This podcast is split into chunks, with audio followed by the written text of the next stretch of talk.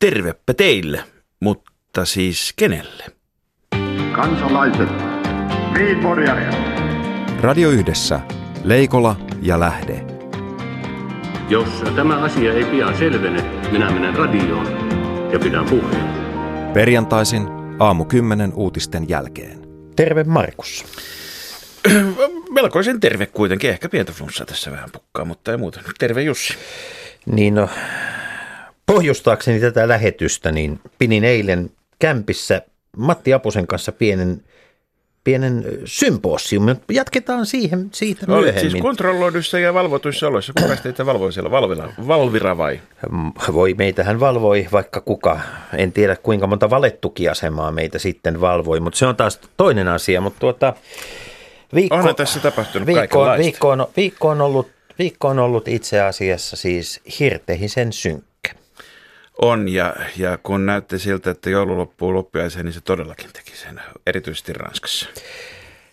Tota, mulla on yksi ajatus, ja se on se, että piirtäkää kuvia kaikista jumalista, piirtäkää kuvia ateistimista, julkaiskaa niitä kaikkialla, koska tuota, ihmisen voi aina tappaa, mutta naurua ei koskaan niin tai sanotaan, että elämä ilman naurua ei ole elämisen arvosta tietenkään myöskään. Ja, Naurun jatkona.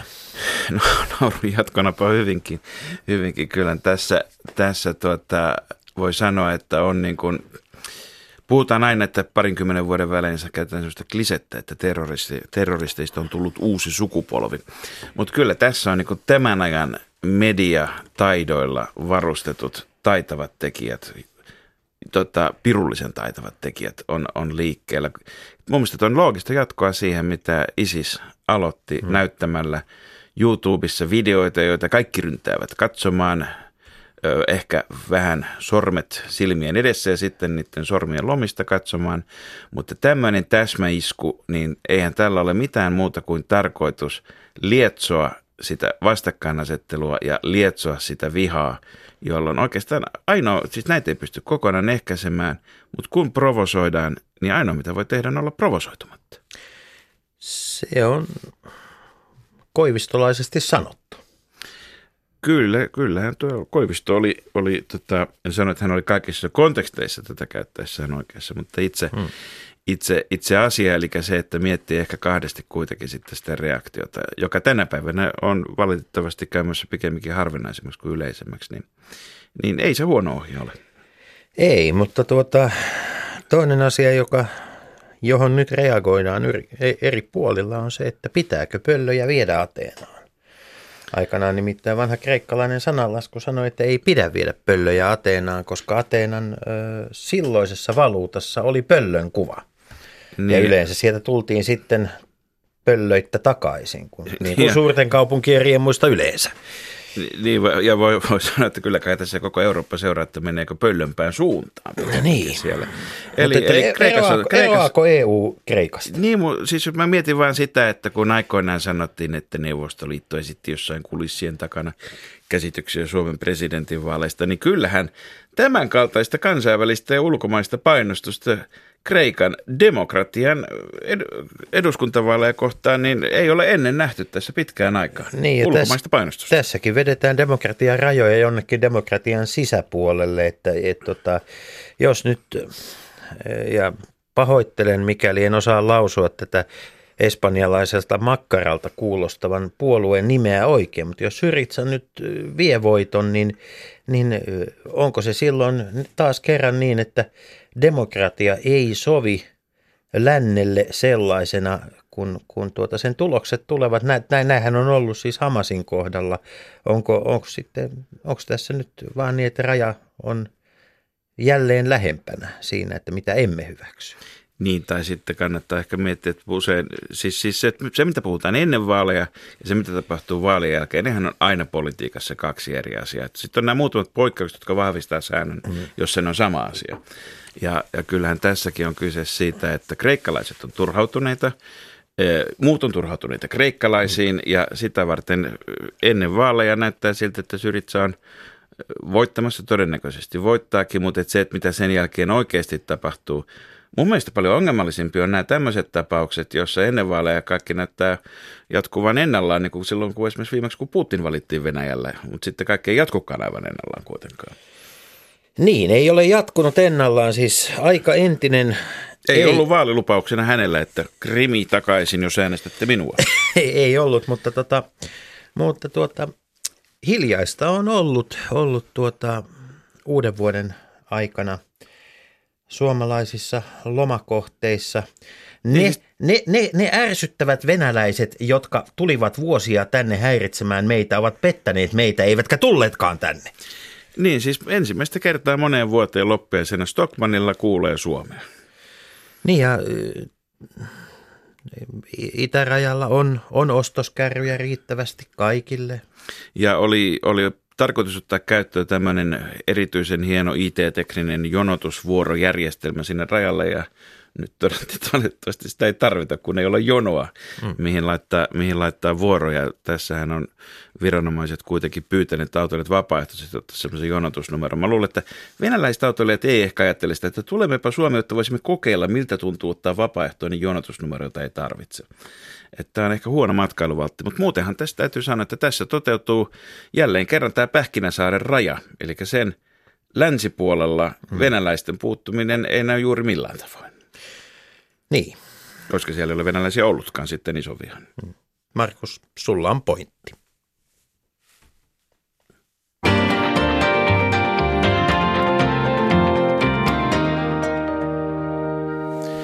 Ja tänään puhutaan siis terveydestä ja erityisesti siitä, mitä se on tai ei ole ja kenen sitä tulisi puhua. Ja varsinkin kun puhutaan, niin, niin tota, puhutaanko itsensä puhtaaksi vai terveeksi vai potilaaksi vai miksi. Ja meillä on täällä peräti varmuuden vuoksi kaksi lääkäriä diagnosoimassa Jussi sitä, että kuinka tervettä tämä tämmöinen ajattelu on. Tervetuloa Elinkeinoelämän keskusliiton EK ylilääkäri, asiantuntijalääkäri Jan Syk ja A-klinikkasäätiön johtava ylilääkäri Pekka Heinälä. Jan Syk, Elinkeinoelämän keskusliiton asiantuntijalääkäri, siis onko sun homma nyt huolehtia siitä, kun EKn herrat tulevat pitkiltä lounailta, niin, niin katsoa, että on riittävät vitamiinit, että pystytään vielä sen jälkeen tekemään päätöksiä. Ja ettei, ettei SAK-vaatimukset herätä li, nosta verenpainetta liikaa. Mm, tai närästä. Niin. Tämä on hyvin pieni osa toimenkuvaa, itse asiassa olematon sellainen. Kyllä suurempi osa toimenkuvaa on nimenomaan se, että erilaisten terveydenhuoltoon liittyvien sosiaalivakuutukseen, työterveyshuoltoon, työhyvinvointiin liittyvien kysymysten käsittely. Onko sulla AY-liikkeen puolella kollegoita? On, kyllä. SAKsta löytyy asiantuntijalääkäriä samaten STTK puolelta. Käyttekö te yhdessä juopottelemassa ja juttelemassa niin kuin duunia-asioista? siinä? Valitettavan harvoin, mutta sen sijaan kokouksissa me nähdään melkein päivittäin, että SAK on asiantuntijalääkäri Kari Haaring on varmaan ihminen, jota mä näen eniten työelämässäni. Kampaviinerin yli kokoushuoneessa. Usein tätä. No mitenkäs Pekka Heinällä, niin mitä tekee A-klinikkasäätiön ylilääkäri käytännössä? Niin hyysää juoppoja. Vai Yrittää- parantaa ihmisiä maailmalla? Yrittää olla hyysäämättä juoppoja, yrittää auttaa itse asiassa niitä ihmisiä, jotka meidän palveluihin tulee. Meillähän on vuositasolla noin äh, 80 000 kontaktia ihmisiin. Ja siellä on hyvin monenlaista, monenlaista kulkijaa, monenlaista avun tarvitsijaa. Ne, joilla on oma, omakohtainen tarve ja sitten hyvin paljon myös omaisia. Eli katsotaan semmoisella laajalla perspektiivillä, että mikä tämä yhden ihmisen kohdalta perheen lähtökohdista se tarve on. Ja me pyritään räätälöimään sitten vastaukset näille ihmisille. Ja ainahan me ei tiedetä sitä vastausta. Me ollaan kovin ha- hanakoita myös kysymään, että mitä itse ajattelet, mikä sua voisi parhaiten auttaa. Nyt on kuka sillä tavalla, rakkaat radion kuulijat, että Suomen yleisradio on päättänyt kaataa kansantalouden.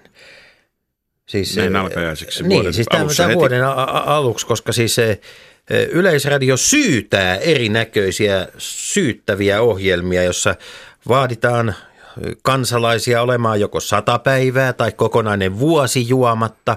Ja eihän suomalainen veropohja kestä tällaista.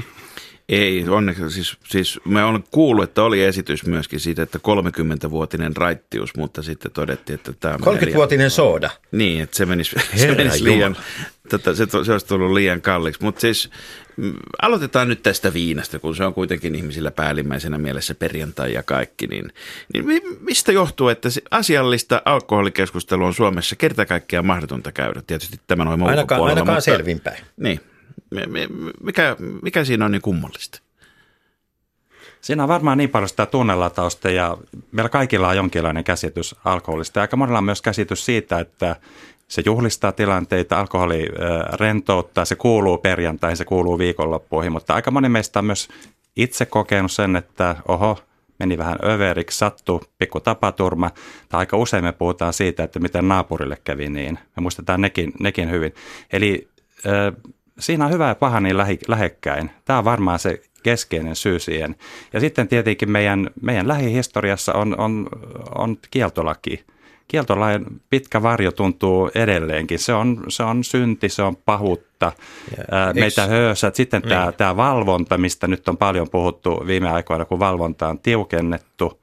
Ää, Tämä tuntuu siltä, että tullaan, tullaan minun reviirille, eli mun autonomia rajoitetaan tällä niin kuin väärällä tavalla. Mutta toisaalta onneksi kansalaiset itse on huomannut sen, että ainakin joidenkin alkoholin käyttöä kyllä kannattaa rajoittaa. Ja parhaiten me rajoitetaan sitä, että katsotaan koko kansaa kerralla.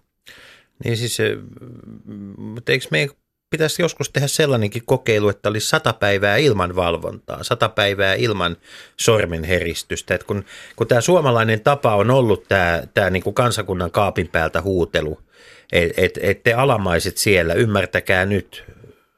Meillähän on ollut tämmöinen eksperimentti ihan, ihan hiljattain, kun alkoholiveroa yllättäen hinattiin alaspäin.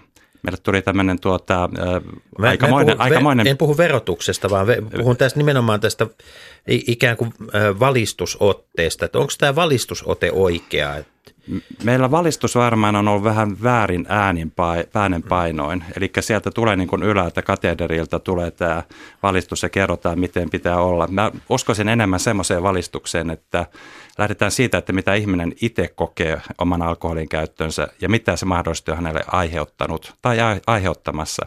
Ja siinä se asiantuntemus, jota terveydenhuollon henkilöstöltä tulee, on, on arvossaan. Eli voidaan keskustella, miten alkoholin käyttö vaikuttaa kiloihin, verenpaineeseen, mielialaan, uneen, oikeastaan sanokaa mikä tahansa vaiva, minkä takia lääkärille hakeudutaan, niin se aina voidaan ottaa sinne puheeksi. Ja monellehan siitä ei ole mitään ongelmaa. Silloin puhe loppuu siltä osin, mutta jos tämä henkilö kokee, että, että siitä olisi hyvä puhua, niin jatketaan keskustelua.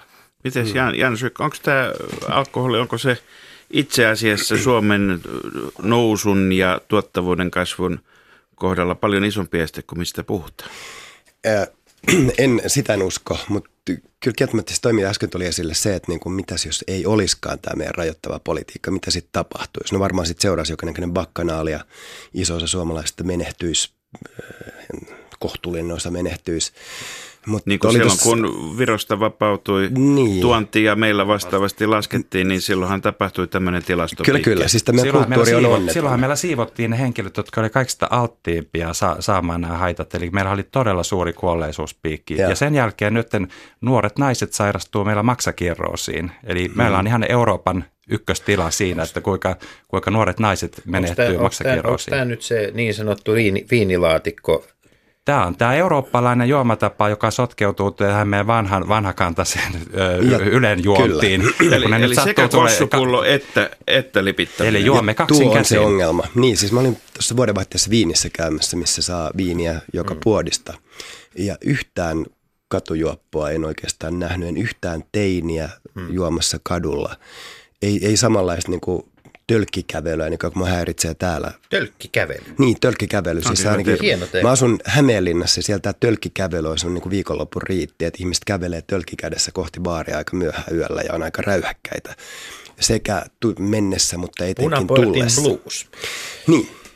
Ja se on, se on sellainen ilmiö, jossa niinku todella miettii, että mikä meissä suomalaisissa mättää, että me ei niinku kerta kaikkiaan, koska itse olen sitä että alkoholiin liittyy paljon positiivisiakin asioita, ihan oikeasti. Joo, siis ö, minulla on Ei kai sitä niin paljon käytettäisi, erittäin, jos ei liittyisi. erittäin positiivisia henkilökohtaisia kokemuksia. Eilisillalta, jolloin keskustelin Evan Matti Apusen kanssa ja siitä huolimatta tästä aiheesta, aiheesta kämpissä, jossa on siis maalattu tämä legendaarinen symposium-taulu joka siis symposiumhan tarkoittaa juokaamme yhdessä. Niin, niin tuota, Matti Apunen on todennut julkisuudessa monta kertaa, että dokua suojellaan työpaikalla. Onko meillä sellainen homma, että meidän, meidän tämä sosiaalinen, sosiaalinen turvaverkko työpaikoilla kääntää ihmisille selkänsä silloin, kun on ongelmia? Öm, osin tota ja osin tavallaan hyvää tarkoittava suojelu kääntyy henkilö itseään vastaan. Ja tämä on musta se isompi ongelma, eli se, että puututtaisiin ajoissa äh, juomiseen, joka alkaa huolestuttaa, niin se kynnys on ihan liian korkealla. Pelätään, että suututetaan se, jota mm. tavallaan ollaan kysymässä, että hei, onko tuo nyt jo, menikö jo överiksi. Toisaalta siinä on se myötäsyyllisyys, koska usein esimerkiksi juhlissa kaikki juovat ja ovat mukana tavallaan siinä samassa kuviossa. Eli vähän niin kuin Pekka tuossa aiemmin sanoi, se kynnys puuttua ongelmaan silloinkin, kun itsekin juo ja on sitä mieltä, että oma juominen on kyllä vielä ihan hallinnassa, niin se on suuri. Mutta onko meillä myös tämä säätelyapparaatti väärin rakennettu, kun päihtyneen työpaikalle tuleminen on potkuperuste, jolloin mm-hmm. täytyy keskittyä 7,5 tuntia vetämään henkeä sisäänpäin. Mutta sen sijaan, jos tulee pää kainalossa tai muuten, niin, tota, niin se on vaan, niin silloin ihan normaalia sairastamista. Ja sitten se arvioidaan ihan erikseen, että voiko sitä olla töissä tai ei töissä. Ja samoin sitten on hoitaus, hoitoonohjausmekanismit ja muut, mutta esimerkiksi työkyvyttömyyseläkkeen perusteeksi alkoholismista ei ole. Että se niin on sairaus ja sitten kuitenkaan ei. Sepä se. Joo, siis tämä alkoholin... Riippuu vähän mitä kohtaa Kyllä, kyllä. Siis sen, mutta siinä onkin se liukuma, että siis milloin kyse on päihtymystilasta, joka voi niin kuin olla sanoa, että seuraus tietyn kemikaalin nauttimisesta ilman, että se on sairaus sinänsä ollenkaan. Ja, ja Päihtymyshän olla... on ohimenevää, mutta kyllä. sairaus ei. Ja, kyllä. Ja, ja ikään kuin lainaita lähtee siitä, että se niin. haittaa niin voimakkaasti kyllä. sitä työsuoritusta – ja missä joka vaiheessa, tietysti niin. olla, ja sitten on tietysti ammatti, niin kuin kirjailijan ammatti, jossa se voi joskus jopa edistää sitä. Muistakaa siis liike- liikenteessä liikkujat, se, niin. siellähän se äh, vaara on nimenomaan sille äh, kuljettajalle. Tokihan siinä saattaa mennä se mm. viattomia sivullisia. Kyllä. Eli, eli kyllä alkoholiin näissä akuuteissa tilanteissa myös liittyy erittäin suuria vaaroja. Liittyy, liittyy. Mutta siis nimenomaan tämä liukuma siitä haitallisesta käytöstä siihen, milloin on kyse riippuvuudesta ja jo aidosta aivosairaudesta, niin se rajaveto on mitä, tosi Mitä vaikea. tarkoitat aivosairaudesta? Siinä vaiheessa, kun alkoholismi ja Pekka on tässä mm. parempi asiantuntija, niin kun alkoholismi edennyt riittävän pitkälle, me puhutaan aivosairaudesta. Pekka, kerro. Pelkistetystihän me voidaan ajatella, tai ajatellaan nykyään äh, tällaisessa äh, neuropsykologiassa, äh, neuropsykiatriassa, että alkoholismi on krooninen aivosairaus, joka tulee, niin äh, tämä kemiallinen altistus alkoholille aiheuttaa sen sille tyypillisen oirekuvan, jossa hallinta pettää, jossa vääjäämättömästi palataan pulloon, jossa ajatus kietoutuu sen aineen nauttimiseen, sen aineen hankkimiseen. Monet sosiaaliset velvoitteet siirtyy toisarvoisiksi. Tähän tämä tyypillinen kuva. Ja, ja se keskeinen mekanismi siellä on se, että aivot on harhautunut tietyllä lailla toimimaan niin, että, että ihminen kokee, että, että hänen hyvinvointinsa kannalta aivan keskeistä on saada alkoholia, toipua siitä alkoholin aiheuttamista humalatiloista ja jälleen ryypätä.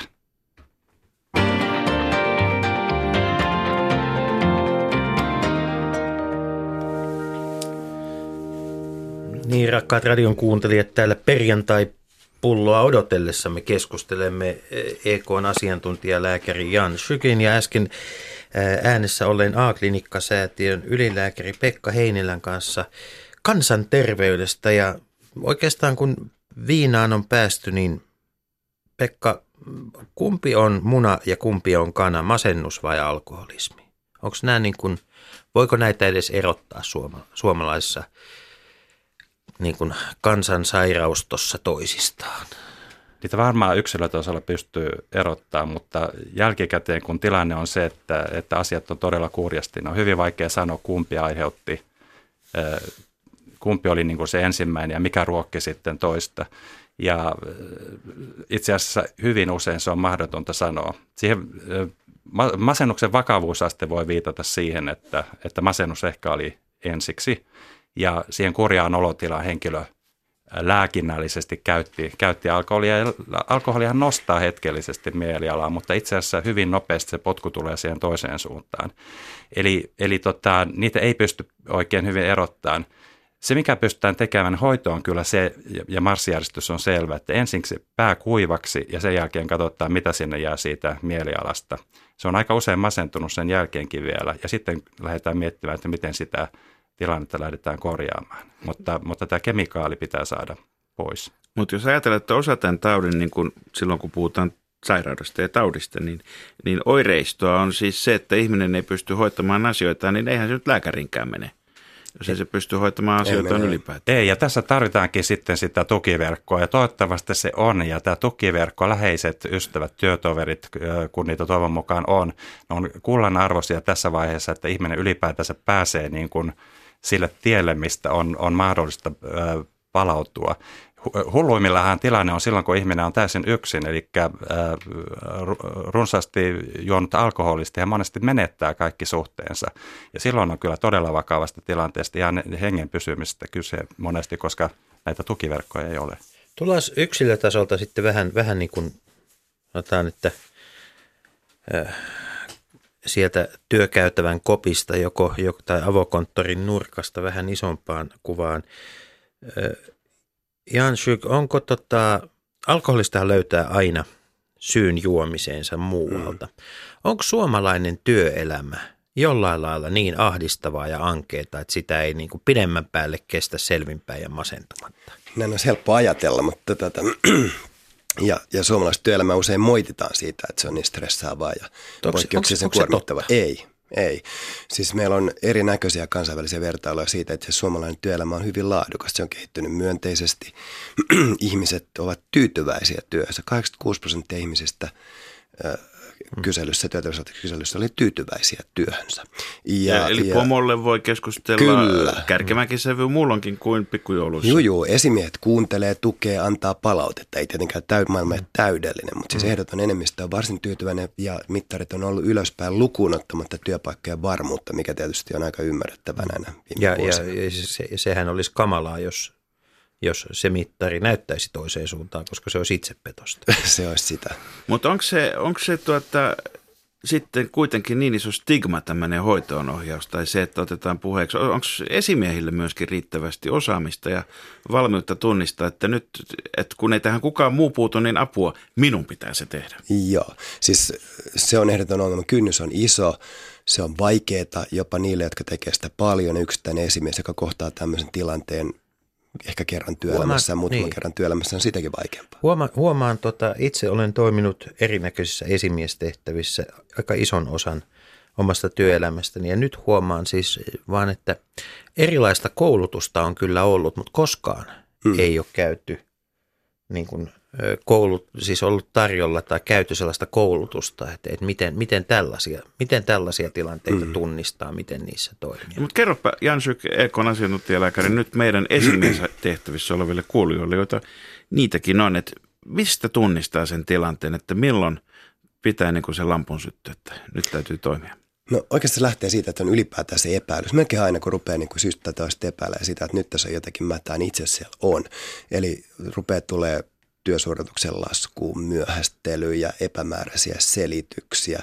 Käyttäytyminen voi muuttua, ihminen häviää yhtäkkiä, jos ollaan jossakin tilaisuudessa, häviää tai palaa sitten poikkeavan päihtyneenä ilman, että tarjolla on välttämättä ollut vastaavaa määrää alkoholia. Ne on kaikki semmoisia merkkejä, joihin puuttuu. Ja se mikä on se vaikeus on se, että se ensireaktio harvoin on se, että voi kiitos, kun otit tämän puheeksi. Ihanaa. Vaan, se on tasasilmilleen, kun ottaa ky- Yleensä näin, ja siihen täytyy varautua, ja se on itse asiassa se, mihin esimiehen pitäisi kouluttaa. Että se ensireaktio ei välttämättä mm. ole kiitos, se kiitos. Eli omat tunteet eristää, niin kuin, tai kyllä, olla ja pohjautua siihen, että sen väitteet ei ole semmoista niin kuin epämääräistä kuulopuhetta, olen kuullut kerrottua, mm. vaan omat faktiset havainnot siitä, mitä itse on havainnut. Kun maanantaina kello 9.35 tuon käytävän kulmassa. Kyllä tai aikaisemmin työt sujuu todella hyvin, nyt ei enää suju. Mistä voisi olla kyse? Ei esitä välttämättä siis mitään niin kuin selityksiä, vaan nimenomaan havaintoja siitä, mitä itse on havainnut. Nämähän on ihan keskeisiä just, että tämä toimintakyky muuttuu, työsuoritukset heikkenee, mutta myös se, että miten työkaverit oirehtii. Tässähän puhuttiin aiemmin siitä, että, että siinä työ, työympäristössä tapahtuu merkillisiä asioita. Yhtäkkiä ruvetaan, joku toinen alkaa hoitaa – tämän, tämän liikaa juovan henkilön asioita. Ja kyllähän sitä varmaan jonkun aikaa tekee, mutta kun siitä tulee tietynlainen tapa ja huomaa, että, että mm. mä alan kuormittua, kuormittua tästä, enkä ehkä kuitenkaan sano sitä suoraan mistään kysymys, niin siellä jo koko työyhteisöhän on niin kuin Onko tässä, tässä nyt kyse paapomisesta sitten? No, tässä on varmaan semmoista hyvää tahtovasta ymmärtämisestä, jotenkin sille, että, tota, että, että kaverilla menee huonosti, että eiköhän se siitä, mutta mä sanoisin, että näissä alkoholiasioissa se ei kyllä siitä, vaan mieluummin niin kuin aika mm. suoraan ottaa sen puheeksi. Jos siinä nyt ampuu väärään tauluun, että tuota, kyse ei olekaan alkoholin äh, liikakäytöstä, mitä, mitä aika usein näissä tilanteissa mm. on, niin ei se haittaa. Se voi olla jotain vielä hullumpaa. Eli, eli kyllä tuota, se, että reagoidaan siihen, että jotain on tapahtumassa, pidetään silmät auki. Mä näen, että se on, se on tota, Joo, työkavereiden vastuu ja viime kädessä sitten esimiehen vastuu ottaa puheeksi. Eli vaikka sanotaan, että työelämä muuttuu koko ajan, niin pitää katsoa vähän missä ja miten ja mistä syistä se muuttuu myöskin. Kuinka, kuinka iso ongelma tämä käytännössä on? Paljonko meillä on työpaikoilla juoppoja, joita, joiden, joilla on vähintään saman verran sitten näitä ihmisiä, jotka joutuvat muuttamaan omaa työtään tämän ansiosta. Niin, siis se on, on eri tutkimusten mukaan siis aika iso osa suomalaisista työssä elä, tai työ, työssä käyvistä miehistä etenkin on alkoholin riskikäyttäjiä, mikä tarkoittaa sitä, että varsinaisia alkoholista. Siis tarkoittaa siis sitä, että, että tietyt, käyttää alkoholia tietyt määrälliset... Riskejä miehiä, jotka käyttävät niin. Aivan. Niin. Ne tietyt määrälliset rajat, jotka on, on määritetty siihen, että se on suunnilleen niin kuin korikeskiolutta viikossa, jos se nyt muuttaa tämmöiseksi annoksiksi, jos se kuluu, ja naisilla se on hieman siis, vähemmän. Äh, nyt rakkaat radion kuuntelijat, e, kori on vanha suomalainen, äh, tuota, vanha suomalainen mitta, joka tarkoittaa kahta supermäyräkoiraa. Aivan. Niin. Kyllä, eli siis tämä kuuluu asioihin sinänsä. Niin se, on se, ja se tarkoittaa sitä, että kyllähän niin kuin paljon juovia ihmisiä on työelämässä paljon. Toki kaikki ei ole, mm. ei voida puhua varsinaisesta alkoholismista ja ennen kaikkea se ei välttämättä vielä merkittävästi haittaa työsuoritusta tai näy siellä työpaikalla. Mutta jos ei se, se sanotaan ei haittaa, mutta juuri siten, että jotkut joutuu vähän paikkaamaan ja muuta tämmöistä, jolloin se määrä ihmisiä, joihin se vaikuttaa, on siis huomattavan On iso. toki. Ja kotona puhumattakaan siitä, mitä se tarkoittaa kotona, mitä se tarkoittaa palautumisen kannalta. No onko sitten, Jan, kun vika ei siis ollutkaan tyhmissä pomoissa ja siinä, että työ on paskaa, niin onko sitten Onko, Jani ja Pekka, onko kyse sit siitä, että suomalaiset parisuhteet on niin huonoja, että sen takia pitää juoda? Vai mihin, mihin, miksi, Suom, miksi Suomineito juo? Miksi, miksi meillä juodaan? Tämä on niin hämmästyttävää, kun vähän aikaa olet ulkomailla töissä, sit tuut takaisin, niin alkaa näyttää, että täytyy hirveän kummalliselta. Että Suomessahan ei pääse kansallissankariksi, jos ei ole niin kuin – jos se ei ole meritoitunut niin kuin, rypemällä. Niin, siis sillä että et, et, et, et, on se ihanaa, että se on vielä hengissä ja laulaa meille. Suomessahan juodaan suht paljon. Me juodaan eurooppalaista niin kuin hyvää keskitasoa. Ei me olla Euroopan huippuja, mutta ei mitään hännänpitäjääkään. Ja se, mitä Suomessa on tapahtunut, että on, on se viimeisen 40 vuoden aikana on se, että alkoholin käyttö on arkipäivästä. Se on tullut koteihin.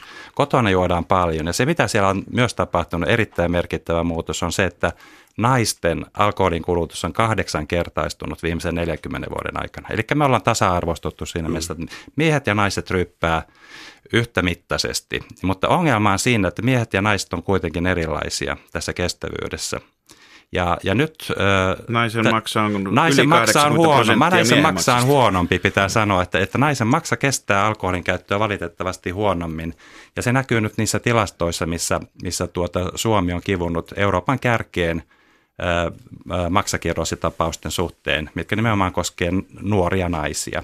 Tämä on, ja nime, ja tämä on uusi asia, että se tämä, koskee tämä, nuoria. Tämä koskee nimenomaan nuoria, alle 40, jopa alle nelikymppisiä naisia, eli tämä, tämä saattaa iskeä hyvin, hyvin vaarassa vaiheessa. Sitten toinen, mikä nyt, kun tämä naisasia nostettiin Eli, eli tässä, tämä perinteinen ajatus siitä, että no voinhan mä nyt tässä tämän ottaa, että joskus sitten siitä voi ehkä seurata jotakin, mutta se ei ole horisontissa, niin se ei pidä paikkaansa. Niin, ei kun näinhän se juuri alkaa. Silloin, silloin kun tuota, me juodaan alkoholia, eihän me mietitä sitä, mitä tästä mahdollisesti seuraa. Erittäin harva ihminen ennen, ennen kuin havahtuu siihen, mitä, kuinka paljon käyttää alkoholia, miettii sitä, mitä tästä mahdollisesti seuraa. Eli, eli nämä, nämä tota, seurannaisvaikutukset tulee pienellä viipeellä. Naisten suhteen se ikävä asia on se, että naiset on edelleen se osa väestöä, joka synnyttää.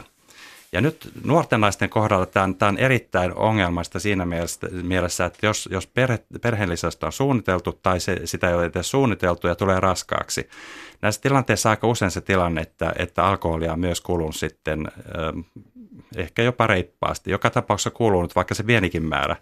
Ja kun me tiedetään nyt äh, raskauden aikaista alkoholin käytöstä se, että se on, jokainen alkoholiannos on riski. Me ei pystytä sitä tarkkaan sanomaan, kuinka suuri se on. Se on varmaan annoksesta riippuvainen, mutta jo pienikin annos, annos aiheuttaa riskiä. Eli me aiheutetaan tarpeetonta tuskaa ja epätietoisuutta tällaisessa tilanteessa, jossa raskaus alkaakin ja tuottaa, tiedä mitä sen alkoholin vaikutus sitten on. Ja näitä jälkiähän näkyy sitten tuota, jälleen viipeellä sen jälkeen, kun lapsi syntyy ja mitä, mitä kehityshäiriöitä mitä on. Mitä ne jäljet ovat? No, jäljet on tyypillisesti sitä, että tällainen äh, raskauden aikana alkoholille altistunut lapsi äh, kärsii aika laajalaista kehityshäiriöstä. Mm-hmm. Kaikki kehitys myöhästyy Pahimmillaan tällä henkilöllä tuota tulee su- erittäin vahvoja kouluvaikeuksia. Pahimmillaan on, on myös erilaisia epämuodostumia, jotka tyypillisesti on, on kasvojen alueen epämuodostumia, sorm, sormista näkee, eli se näkyy jopa ulospäin. Tämmöinen elämän evät on, on jossain määrin niin kuin pelattu jo siinä, siinä raskauden aikana. Tämä on, tämä on todella niin kuin, äh, traagista ja, ja myös kallista – sekä, sekä inhimillisesti että yhteiskunnalle, koska nämä ihmiset tulee tarvitsemaan ehkä koko elämänsä ja sitten erityistukea. Mm. No tästä, tästä pääsemmekin siihen, mm. että tota, ilmeisesti näissä terveysasioissa jonkinnäköinen omakin vastuu sitten ihmisillä pitäisi olla. Ilman muuta. Se ei voi pitää... lähteä vain siitä, että meillä on hyvinvointiyhteiskunta, meillä on se esimies ja hoito, meillä on hmm. työkaverit, jotka toivottavasti hoitaa asiat. Se, eikö, eikö se menekään niin, että kun sä juot viinaa, niin sä maksat tavallaan siinä veroissa sen? Että se on hoidettu sille. Niin. Ei ihan riitä. Niin. Mutta... Miten se menee? Miten se menee? Mitkä on meidän, niin kun, Missä viin, se? niin. mitä hyvää viina valtion kassalle tuottaa ja mitä se laarista vie? Riittää, riittääkö alkuunkaan tuotot?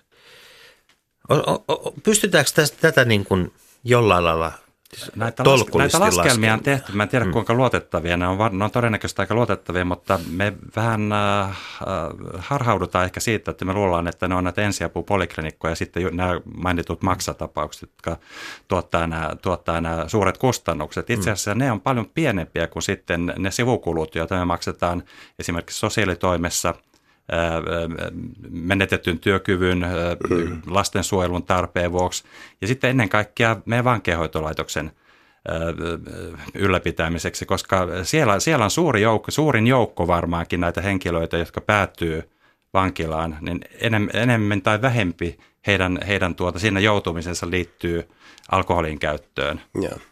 Eli, eli, tai muiden päihteiden. Tai muiden päihteiden käyttö, mutta ennen kaikkea alkoholi. Nämä, nämä muut päihteet on, on pienempi sivu, sivujuone tässä. Että alkoholi kyllä. siellä kyllä näyttelee pääosaa. Joo, siis alkoholin päihdehaittojen välittömät kustannukset arvioitussa on jotain 1,4 miljardia muistaakseni. Viimeisimmät arviot, arvioita voi toki kritisoida. ja sitten välilliset, välilliset kustannukset on arvioitu jonnekin 4 miljardia jopa ylemmäs, siis kun puhutaan menetetystä työpanoksesta. Toki niin kuin sanottu, se on aina hankala laskelma, koska silloin kun joku vaikka nyt alkoholin menehtyy, niin jää myös sitten säästyy eläkerahoja. Että se koko balanssin niin laskeminen on yllättävän tämmöiset, hankalaa. Tämmöiset niin sairauspäivät ja muut, jotka on näitä terveydenhoidon piilokuluja, niin tota, kun ne ei ne tilastoidu suoraan mihinkään, niin Juuri näin. ne on suhteellisen isoja. Mutta koko tämä terveydenhoito ja työterveysjärjestelmä, josta, johon kuitenkin tämä hoito-ohjaus ja muu kuuluu, sehän on rakennettu ennaltaehkäisemään alun perin. Niin tota, kykeneekö se ennaltaehkäisemään sairauksia sillä lailla, kuin mihin se on, jos ajatellaan laajemminkin kuin mm. alkoholismiin tai alkoholiin liittyvät asiat, niin, niin kykeneekö se tekemään sitä? Ja...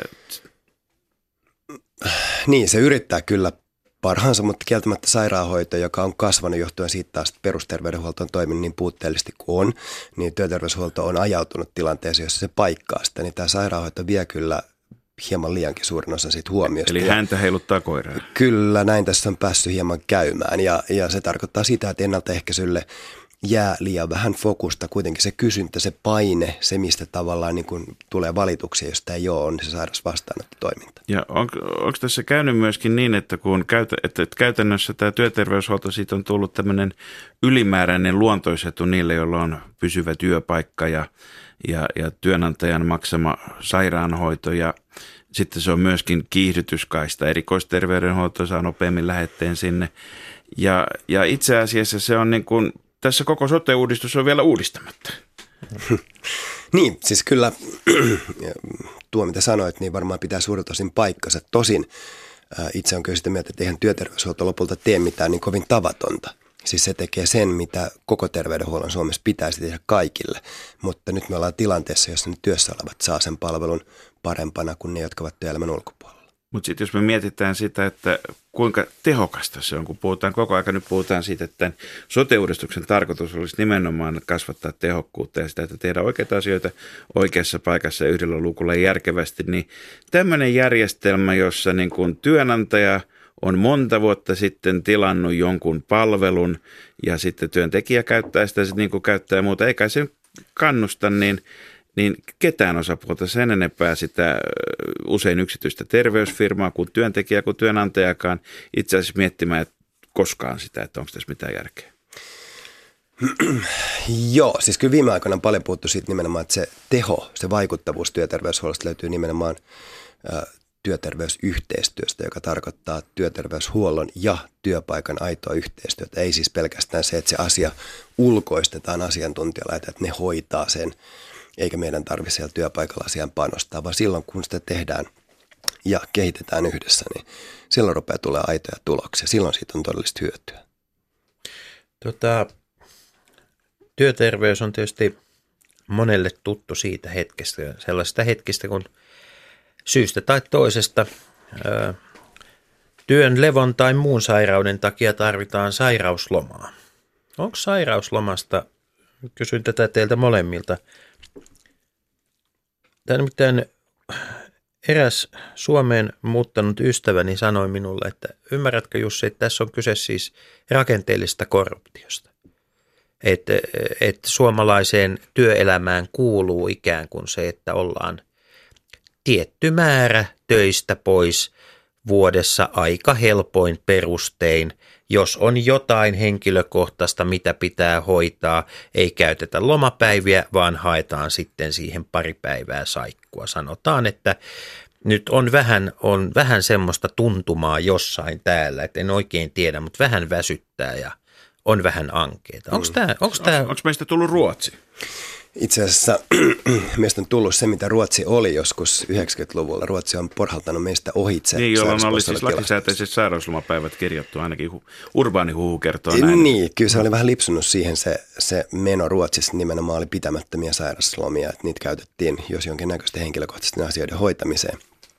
Suomessa on arvioitu, että semmoinen 15-20 prosenttia sairas lomista, ei siis päivistä, vaan yksittäistä kerroista on sellaisia, joissa taustalla ei ole joko sairautta ollenkaan. Eli valepotilaita? No osin valepotilaita, heitä on ehkä semmoinen viitisen prosenttia ja sitten loput on sellaisia tilanteita, joissa ehkä on sairaus, mutta se ei ole vakavuusasteltaan sellainen, että se aiheuttaisi sen, mm. sen poissaolon tarpeen, vaan siellä on jokin muu syy. Se voi olla joku yksityiselämään liittyvä syy, se voi olla tyytymättömyys omaan työhön, joka sitten on se ikään kuin todellinen peruste sille poissaololle. Niin tässä on se ikävä juttu, että pieni joukko väärinkäyttää tätä järjestelmää, joka on itse asiassa välttämätöntä. Ihmiset tarvitsevat sairauslomaa siinä vaiheessa, kun ei pysty töitään tekemään. Ja, ja tota, tietyllä laillahan se korostuu siinä työyhteisössä, kun me, me tiedetään, me varmaan pystytään siellä lukemaan ja näkemään, ja jotkuthan jopa rehvastelee tällä, että, mm. että miten, miten on hankittu. Tämä on, tämä on tota, ikävä, ikävä piirre, ja tuota, vaikka tämmöistä nyt on, niin en, en lähtisi romuttamaan tätä käytäntöä. Mutta siis Hollannissa, Hollannissa on ihan valtavat, valtavat siis sairauslomapiikit silloin, kun maajoukkue pelaa, pelaa tuota niin kuin, maailmanmestaruudesta – mutta että kun siis Suomessa tämä tuntuu niin kuin, en, en nyt halua syyllistää tässä ketään, mutta eh, Syyllistän aika, syyllistäpä kuitenkin. Aika paljon kuulee siitä, että, että on vähän sellainen olo, että, että haetaan pari päivää sairaslomaa, mennään sitten mökille ryyppäämään ja sen jälkeen sitä sairaslomaa oikeastaan tarvitaankin. Et, et mi- mikä on se, puuttuuko me, puhutaanko me koko ajan niin kuin edelleen ihmisestä sellaisena niin kuin mekaanisena, mekaanisena niin kuin kehruukoneen jatkeena silloin, kun me puhutaan niin kuin työkyvystä. Onko meillä niin kuin kykyä puhua työpaikoilla ja, ja sitten taas lääkärin, lääkärin vastaanotolla mm. semmoisesta kolotuksesta, josta ei voi sanoa, että se on nyt tässä ranteessa. Joo. Joo, siis suomalaisethan on, jos katsoo OECD-tilastoja, me ollaan siellä kärjessä, kun puhutaan sairauspoissaolojen määrästä ja työkyvyttömyyden määrästä, mikä on siinä mielessä ristiriitaista, että suomalaiset on kuitenkin hyvin tervettä kansaa, jos verrataan tilastollisesti, eikä itse asiassa ole koskaan ollut niin terveitä ja hyvinvoivia Ainakin kuin nyt. kun ne eläkkeelle Niin, tai itse asiassa moni tervehtyy viimeistään siinä vaiheessa, kun pääsee sitten eläkkeelle. Silloin alkaa hyvinvointi monella. Mutta, mutta siihen vaikuttaa sitten tosiaan se, että on vääristyneet käsityksiä, sit milloin on oikeus siihen sairaslomaan. Ja, ja näitä tulee varmaan kaikille lääkäreille eteen, että koki joku omainen on kuollut. Mulla ainakin on tullut, että ihminen tulee sanomaan, että nyt, kävi niin, että isoäiti kuoli tai iäkäs vanhempi kuoli, että kaksi viikkoa sairausloman hautajaisjärjestelyjä varten. Mutta eihän se niin mene, mm. vaan sairausloman perustehan on nimenomaan oma sairaus, työkyvyttömyys. Niin tota, Janssyk, tässä on ollut vuosien varrella aika monta sellaista tapausta, niin jossa näkyvät johtavassa asemassa olevat mm. henkilöt jäävät sairaslomalle, kun Iltalehti kirjoittaa ikävästi. Mm.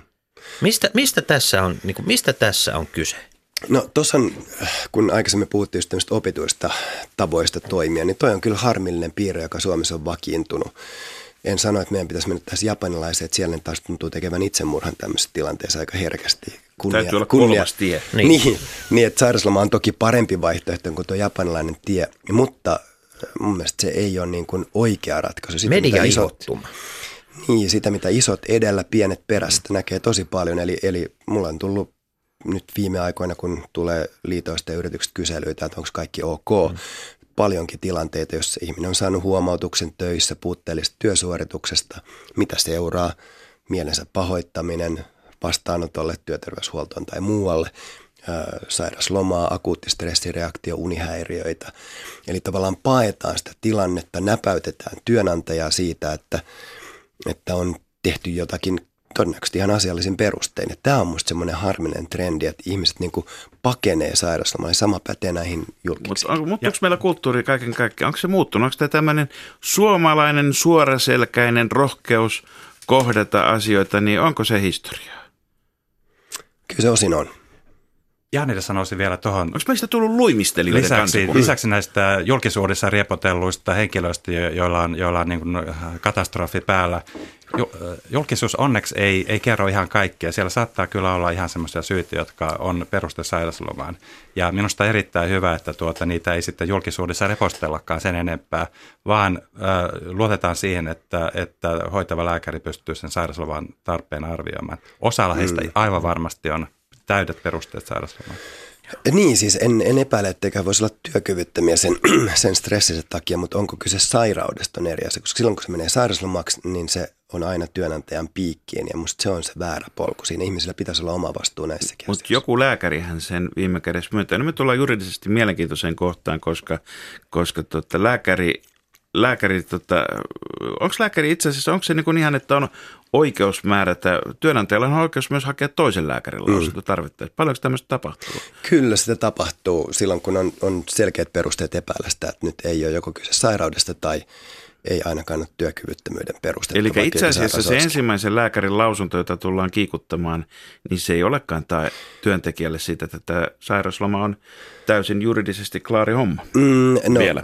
Niin, ei, tai ainakaan palkanmaksuisen sairausloman ajalta, koska se on se vipu, mikä työnantajalla on. Että itse asiassa kyllä se, se ensimmäinenkin todistus, jos se on asianmukaisesti lääkärin kirjoittama ihminen todetaan työkyvyttömäksi, niin sitä työnantaja ei voi kiistää paitsi jos kyse nyt olisi ihan selkeästä huijauksesta, ihminen tavataan sitten selkäkipuisena lentopalloilemasta.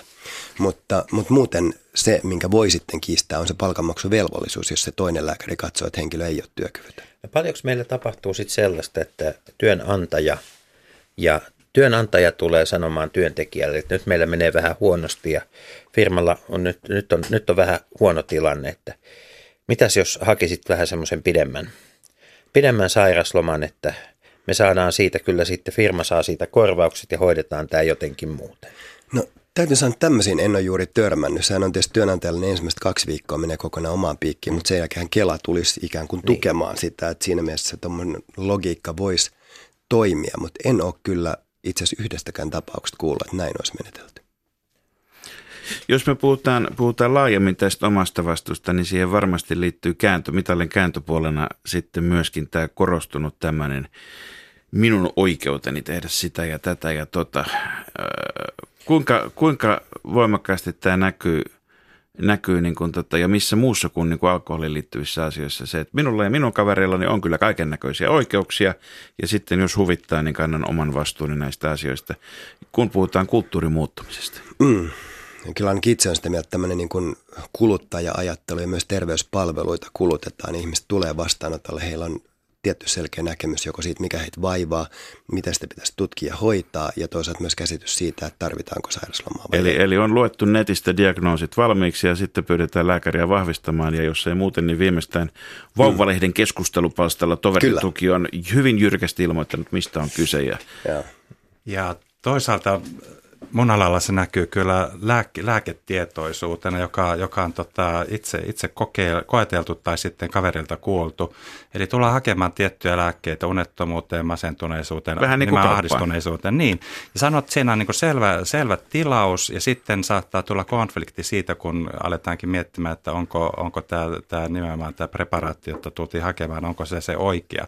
Eli tässä tullaan siihen, että että tullaan lääkärin luokse, joka, joka tota, kuuntelee tämän, tämän ihmisen äh, lähtökohdat ja hänen perusteet, mutta sitten kuitenkin niin tuota, se äh, taudin määritys on, on lääkärin työn niin kuin A ja O, että se tehdään oikein. Eli mietitään, että hoidetaan oikeata sairautta oikealla lääkkeellä.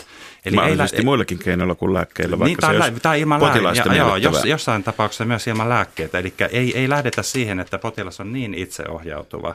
Ja tuota, siinä, siinä lääkärin pitää kyllä siitä ammattitaidostaan pitää kiinni. Kuinka, kuinka, näen. kuinka, kuinka hyvä integriteetti suomalaisilla lääkäreillä on? Kestääkö suomalainen lääkäri painetta, joka tulee potilaan puolelta? Mm, vaihtelevasti. Kyllä mun täytyy sanoa, että siis lääkärit on väärä ryhmä tavallaan tässä mielessä. Meidät on koulutettu ensinnäkin ainakin suurin osa, vaikka potilasta ei ehkä aina tunnu siltä, niin empaattisiksi ja uskomaan potilasta. Lähtökohta on se, että kun ihminen tulee vastaan, hän kertoo asiat niin kuin ne on, ja hänellä ei ole mitään niin kuin sekundaarisia tavoitteita, vaan hän hakee ratkaisua ongelmiinsa. Et lääkiksessä ei opeteta näitä kolmannen asteen kuulusteluita. Ei, eikä juurikaan mitään simulaatio. Joskus selkävaivaiselle kyllä jotakin vahingossa pudotellaan kyniä ja katsotaan, että ymmärtuuko se selkävaiva ne kohteliaasti nostamaan sen tohtorin kynän, vaikka äsken juuri ei pystynyt taittamaan selkää eteenpäin. Mutta käytännössä siis tämmöisiä niin kuin simulaatiokokeita, ehkä nyt sotilaslääketiedettä lukuun ottamatta, ei juuri harrasteta, vaan luotetaan siihen niin, ja, ja monet pitää sitä epäeettisenäkin kyseenalaista ihmisten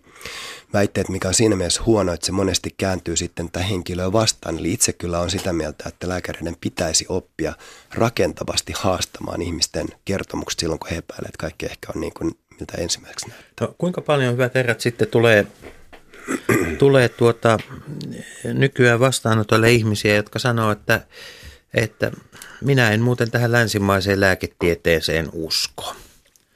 Että tota, haluaa, haluaa tuota, hoidet, äh, hoitoa jollain, jollain sellaisella tavalla, joka, joka ei, ei, ei sieltä niin kuin tämän hetken lääkärikirjoista löydy. Vaikuttaa siltä, että enemmän ja enemmän näitä tulee, koska ainakin tarjontaa tällä, tällä sektorilla näyttää olevan aika paljon. Ja tuota, äh, sitähän on pelätty, että lääkärit äh, lähtee nokkapokkasille näissä tilanteissa. Mun mielestä on ihan hyvä, että ihminen voi kokeilla tietyissä rajoissa näitä niin sanottuja vaihtoehto- vaihtoehtoisiakin lähestymistapoja hoitoihin. Ja jos, jos niistä hyötyä on, niin kaikki kiitos kunnia sille. Mutta jos on kysymys vakavasta sairaudesta, niin mä kyllä suosittelisin kaikille, että se vakava sairaus todettaisiin ja mietittäisiin, että mikä on sitten se käypähoito siihen. Ja toki vaihtoehtoja pitää olla olemassa ja tota, niitä saa kokeilla siihen saakka, kun ne ei ole vaarallisia. Mutta tietääkö ihmiset sitten riittävästi, mikä voi Ei, olla ei vaarallista? aina. Ja tässä siis se vastuu on sitten tällä vaihtoehtoterapeutilla, että hän ei esimerkiksi jotakin diabeteksen tai joku muun, muun äh, elintärkeän hoidon kanssa lähde temppuilemaan, vaan tosiaan täydentää sitä. Silloin se on ehkä enemmän niin kuin Pekka sanoi, että se ei ole niin haitallista. Lääkäreiden suhtautuminen varmasti vaihtelee, toista on hyvin torjuvia ja Ja se voi johtaa sitten potilassuhteen heikkenemiseen, jos ikään kuin mollaa sitä, mitä toinen on mennyt tekemään. Mutta yllättävää on kyllä se, mihin, mihin itsekin törmäsin aiemmin, kun oli työterveysvastuulla tämmöinen hyvin toimihenkilö varten pitkälle koulutettujen ihmisten firma, niin etenkin naisilla, pitkälle koulutettujen naisilla niin kuin halu uskoa johonkin muuhun lähes yliluonnollisiin asioihin on tosi suuri. Siis siihen, että on olemassa muutakin kuin tämä niin sanottu teknokraattinen länsimainen lääketiede. Ja, ja tuota, kun ajatellaan sitä, että kaikesta takana tietysti on ylipäätään erinäköisten auktoriteettien murentuminen, niin mm. lääkäreidenkin, jossa kuitenkin on 10 000 vuoden historia ylipapistosta ja poppomiehistä Kyllä. ja muista takana. Ja, ja tota, nyt sitten netin kautta, kun tieto demokratisoituu, niin tapahtuu yllättäviä asioita sitten. sitten mutta onko meillä, käytetäänkö meillä sitten kuitenkin niin kuin yhteiskunnassa hirvittävä määrä energiaa, että kun yksi potentiaalinen valelääkäritapaus löytyy jostakin, niin sen jahtaamiseen, että mitkä ne tutkintotodistukset oli, kun ehkä sitten kansakunnan terveyden ja jopa medisiinankin uskottavuuden kannalta pitäisi ehkä katsoa vähän toisen tyyppisiä ilmiöitä sitäkin enemmän.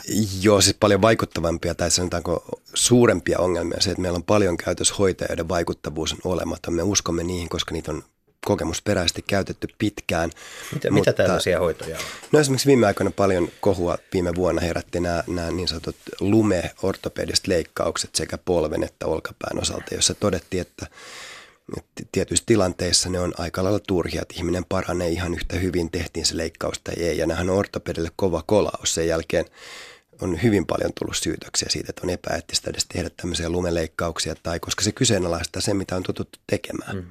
Ja, ja siihen palaa todella paljon rahaa, ja vastaavia hoitoja on paljon muitakin. No kuinka paljon lääkärit joutuvat siis tekemään yhteiskunnan puolesta sitä taloudellista päätöksentekoa? Siis onko, onko nyt niin, että politiikka ulkoistaa lääkäreille, jättää hoitamatta sen, että mihin meillä on varaa ja mihin ei, ja, ja sitten lääkärit ammattikuntana joutuvat tekemään näitä päätöksiä? Tähän asti pitkälti on käynyt näin, siis että se on ollut yksittäisten sairaaloiden, yksittäisten lääkäreiden varassa, että mitä hoitoja otetaan voidaanko käyttöön. Tätä, mitä voidaanko ei. tällä polulla jatkaa?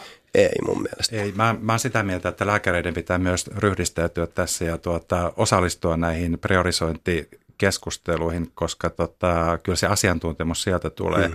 Päätökset varmaan tehdään sitten myös poliittisella tasolla, että mihin, mihin, mihin se rima vedetään ja tota, mihin, mihin todella on varaa, mutta tuota, mun mielestä pitäisi aivan rehellisesti keskustella, että jotkut hoidot on tarpeettomia, tehottomia, niistä riittävästi näyttöä, mm. eli pistetään paukut sinne, missä, missä saadaan pienemmällä pienemmällä paukolla sitten paras niin. tulos. Kyllä. Ja ihan lopuksi tuleeko tämä vaikuttamaan myöskin siihen, että keskustelu siitä, mikä on se potilaan ja ihmisen oma vastuu, siitäkin huolimatta, että se saattaa joistakin tuntua ikävältä omien minulle ja mun kavereille kuuluvien oikeuksien polkemiselta, niin tätä rajaa tullaan siirtämään. No kaikkea vastuutta ei ihmisiltä voi missään nimessä, ei ole, ei ole terveellistä ottaa pois, mutta on tilanteita, joissa ihminen ei pysty sitä täyttä vastuuta kantamaan. Eli mä, mä näen sen, että myös ne, jotka on vähän heikkoilla, tarvitsevat sitä tukea ainakin jo pahimpien vaiheiden yli Eli, eli ei pelkästään tätä, että, että vahvi, vahvimmat pärjätköön, ne, jotka, jotka kantaa, kantaa mm. tuota.